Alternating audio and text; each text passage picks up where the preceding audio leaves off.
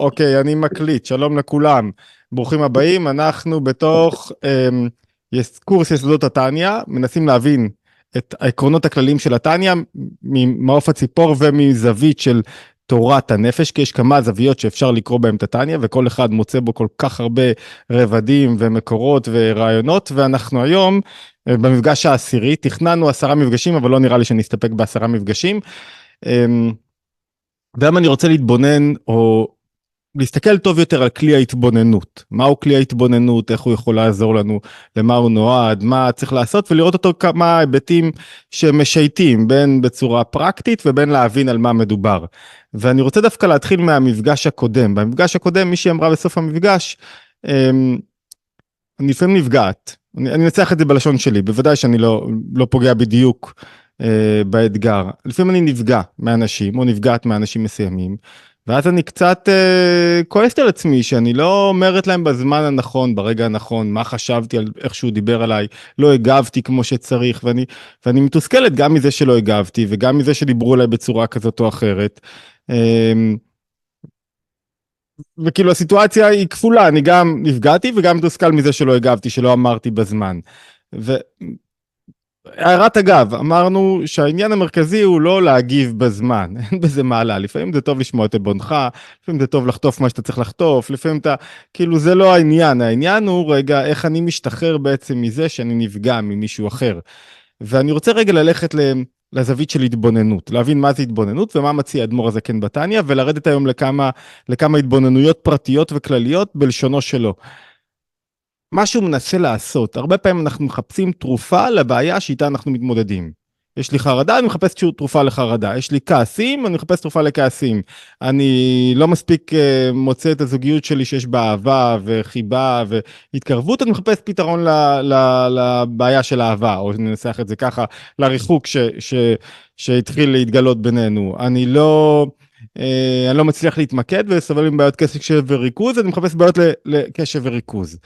אחד הדברים שאדמו"ר הזקן משרטט הוא שהעבודה היא, וזה אולי עניין מרכזי בהתבוננות, העבודה היא, הקלטתי כן, העבודה היא לא לפתור איזה מחלה, אני קורא לזה מחלות, הרמב"ם קורא לזה מחלה, אל תיפגעו, הוא קורא לכל אדם יש מחלות גופניות ויש בלשוננו אם תגיד למישהו מחלה הוא ינתק לך את הטלפון יבקש את הכסף חזרה ויתרחק ממך אתגר רגשי אבל הרמב"ם קורא לזה מחלה למה מחלה כי זה לא גילוי נכון של כוחות הנפש בנפש והוא אומר.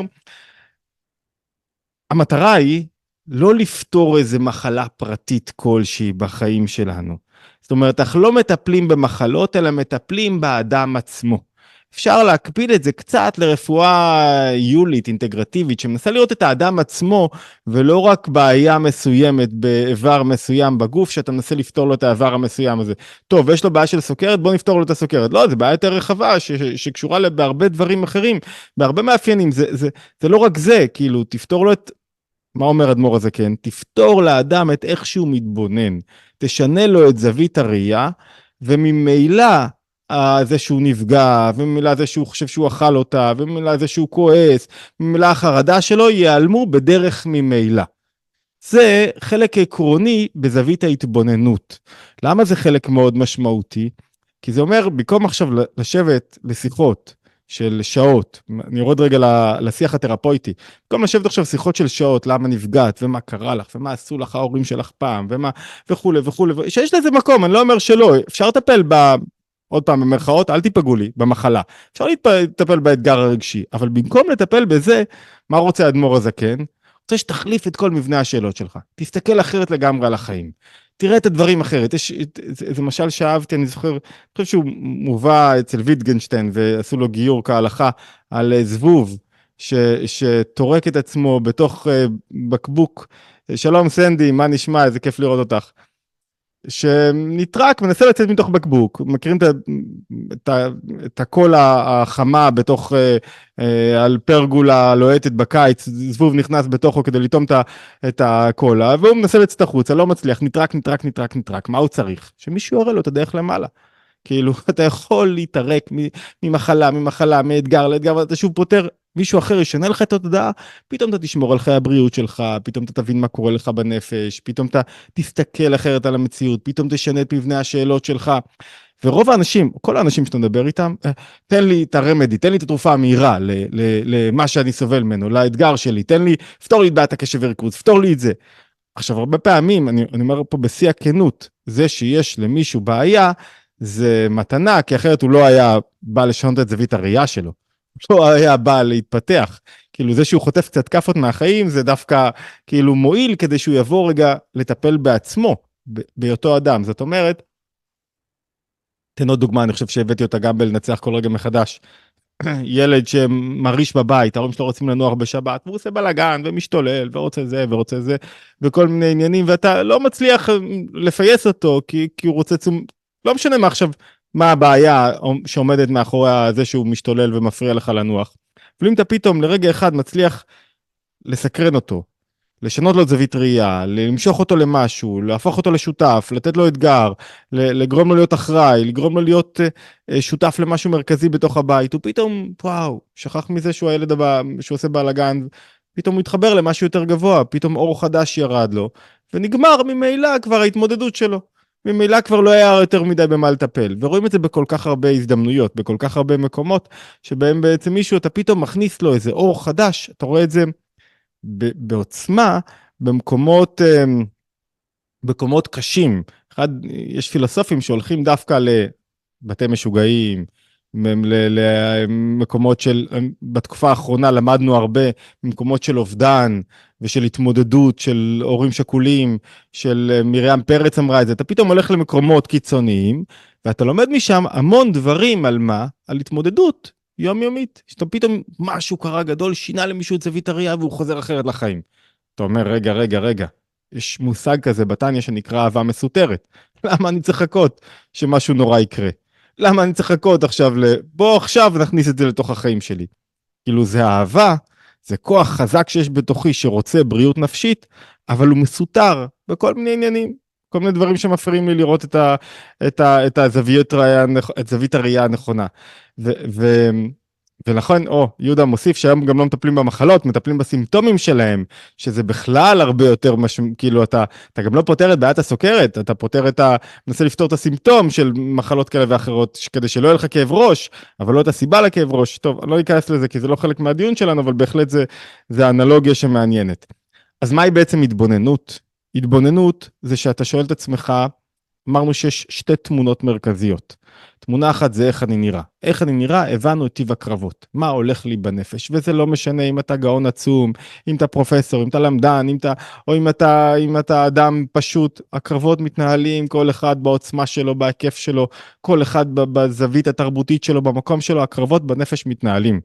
וצריך לדעת לנהל אותם, וזה אין מישהו, לא הכרתי, אני, המישהו המאושר היחיד, הזוג המאושר הבאמת שהכרתי, זה אלה שלא הכרתי מספיק טוב. או מי שלא היה לו קרבות, זה מי שלא הכרתי מספיק טוב. אין כזה דבר, מישהו אין לו. אז אחד יש לו קרבות עם אטימות, אחד יש לו קרבות שהוא לא שמח מספיק, אחד יש לו קרבות מזה שהוא, שהוא עצל, אחד יש לו קרבות מזה שהוא חושב שהוא צריך להיות במקום יותר אחר, אחד יש לו קרבות מזה שהוא אה, מ, מ, לא, לא מתרומם, לא, לא, כל אחד בעניין שלו לא מתמקד.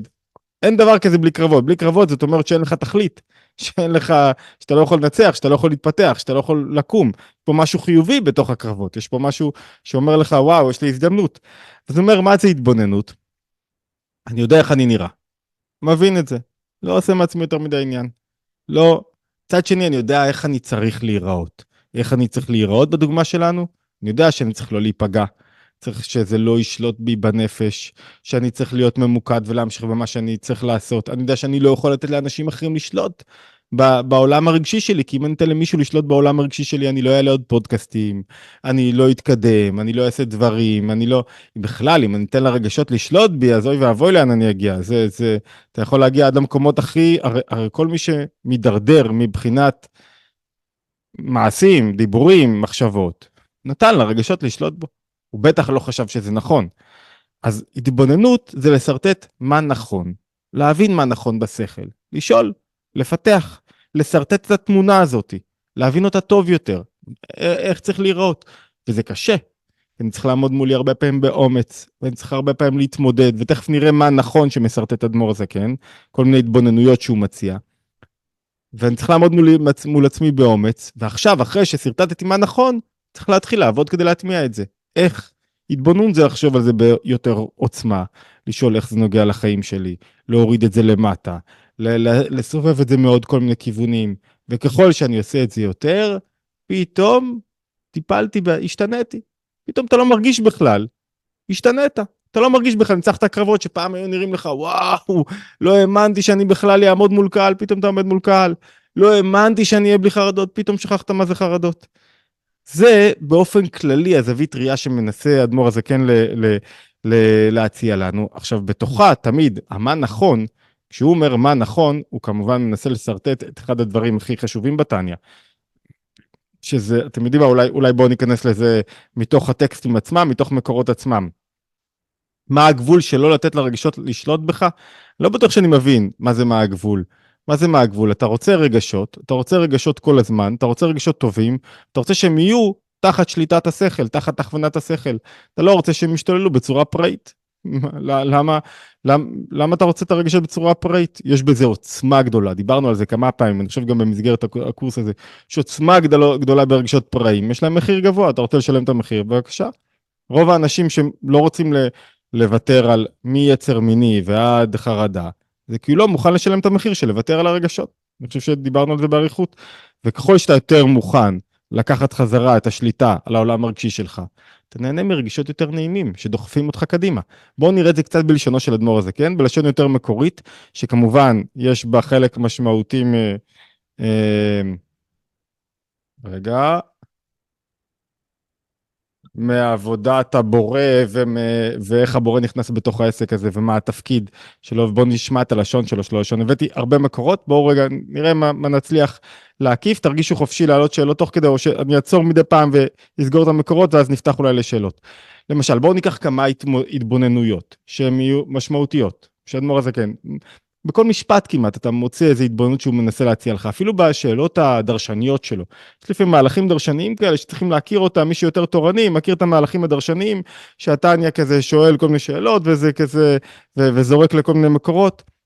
בתחילת פרק א', הוא אומר לך, אם תהיה בעיניך כרשע, אם אתה מתחיל להלקות עצמך, ואתה אומר, אני אגיד רגע את הבעיה שעומדת בפני האדם הדתי ואיך היא ניכרת אצל האדם הלא דתי.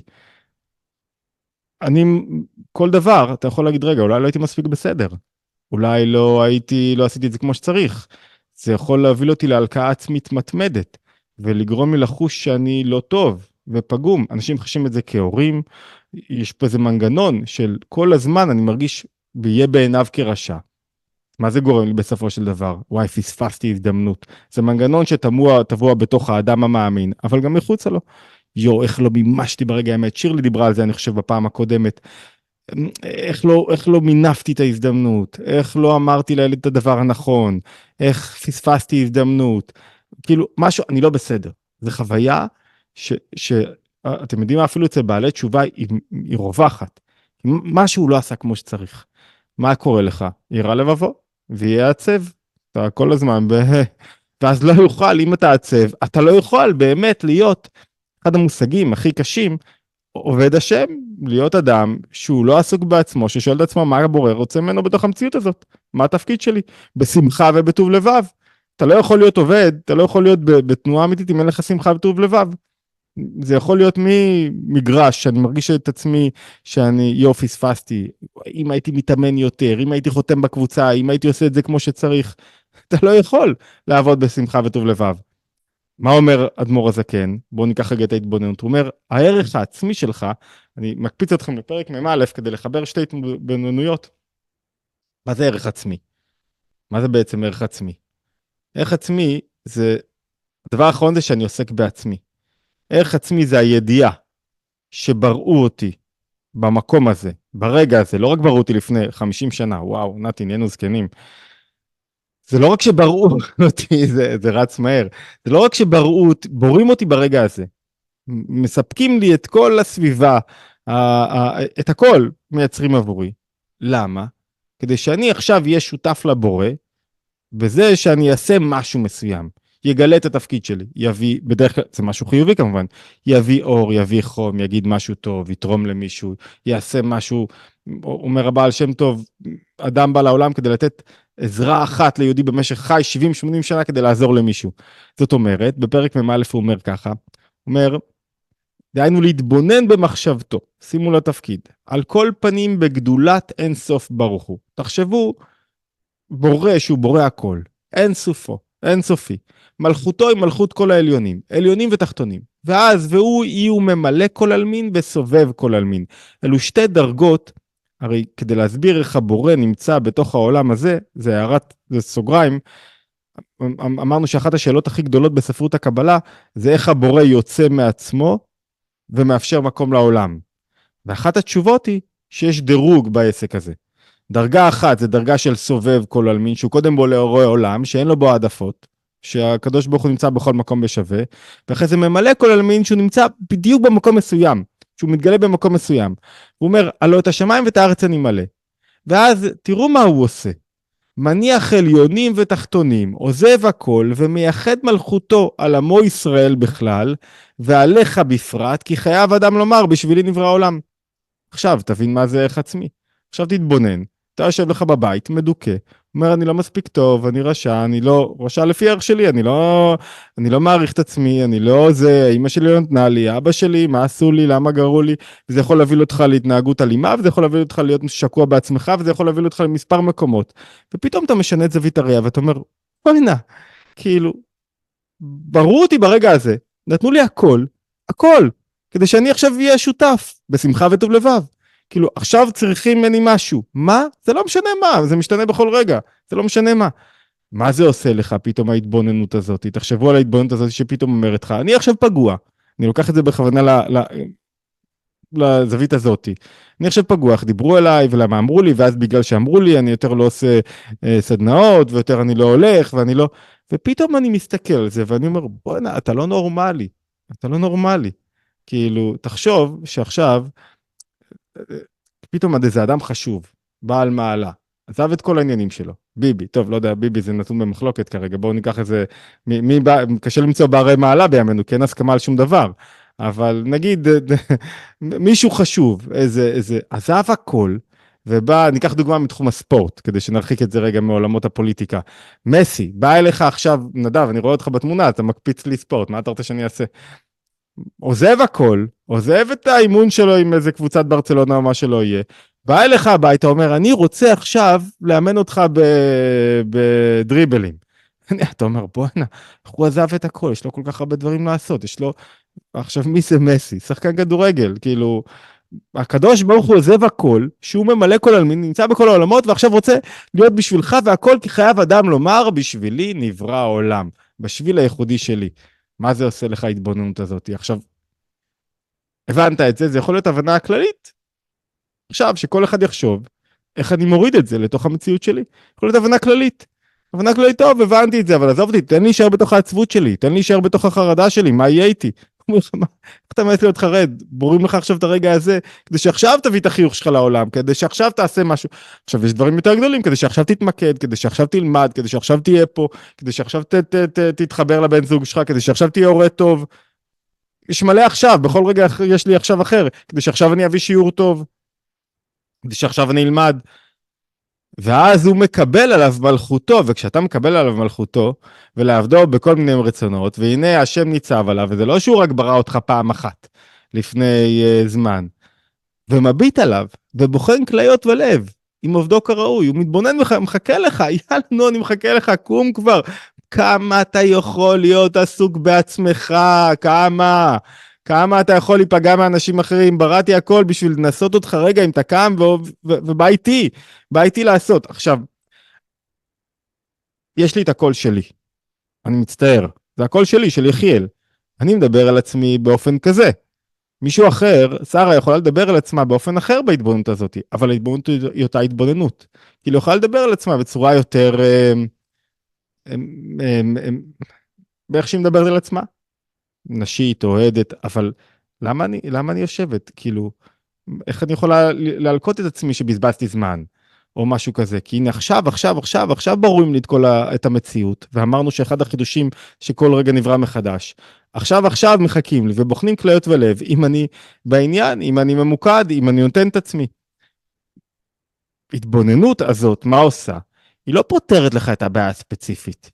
היא לא פותרת לך, למשל, לקחנו דוגמה, היא לא פותרת לך את הבעיה של עכשיו פגעו בי ואמרו לי ועשו לי ו- ואימא שלי ואבא שלי ומיליון עניינים ואני לא מזלזל בעניינים, כל אחד יש עניינים מלא מפה עוד הודעה חדשה. אני לא מזלזל בזה, אבל זה פתאום שם אותך בפרופורציה אחרת, של מה נדרש ממך כרגע, שאתה כבר לא במקום הפגוע, שאתה עכשיו תופס פיקוד, ועכשיו אתה, יש הרבה שאלות שאתה צריך לשאול, רגע, מה הערך העצמי שלי כרגע? מאיפה הוא נובע? הוא נובע מזה שברו אותי ברגע הזה, ונתנו לי תפקיד ברגע הזה, ומחכים לי כרגע, ויושבים איתי בחדר, ומדברים איתי, תחשבו שילד חש כך. כשילד בן 10, הבן של נתי, פתאום מרגיש את זה. פתאום מרגיש שהוא לא לבד, ושהוא לא כלום בעולם, ושהוא לא מחכה, ואתם יודעים מה, אני חושב על עצמי, כאילו לפעמים טוב, זה, זה דיבור, לא יודע אם זה מתאים לשיח הזה כרגע, אבל תחשב על עצמי בתור השבויים. אני מניח שלכל אחד מכם זה, זה עבר בראש המחשבה, איך הייתי מסתדר בתור... זוכר שהמון פעמים בחיים עבר לי בתור אה, איך הייתי בשואה. כאילו, אם הייתי עכשיו באיזה גטו, איך הייתי שורד, האם הייתי נלחם, האם הייתי מתאבד, הייתי... לא יודע, זה דיבור כאילו לא נעים. אבל, אבל אני מניח שאני לא לבד במחשבות הללו, שלפעמים מחשב, מחשבות משוחררות, זה לא מחשבות מצד השכל, זה לא מחשבות בריאות הרבה פעמים. ו, ואני אומר, רגע, מה...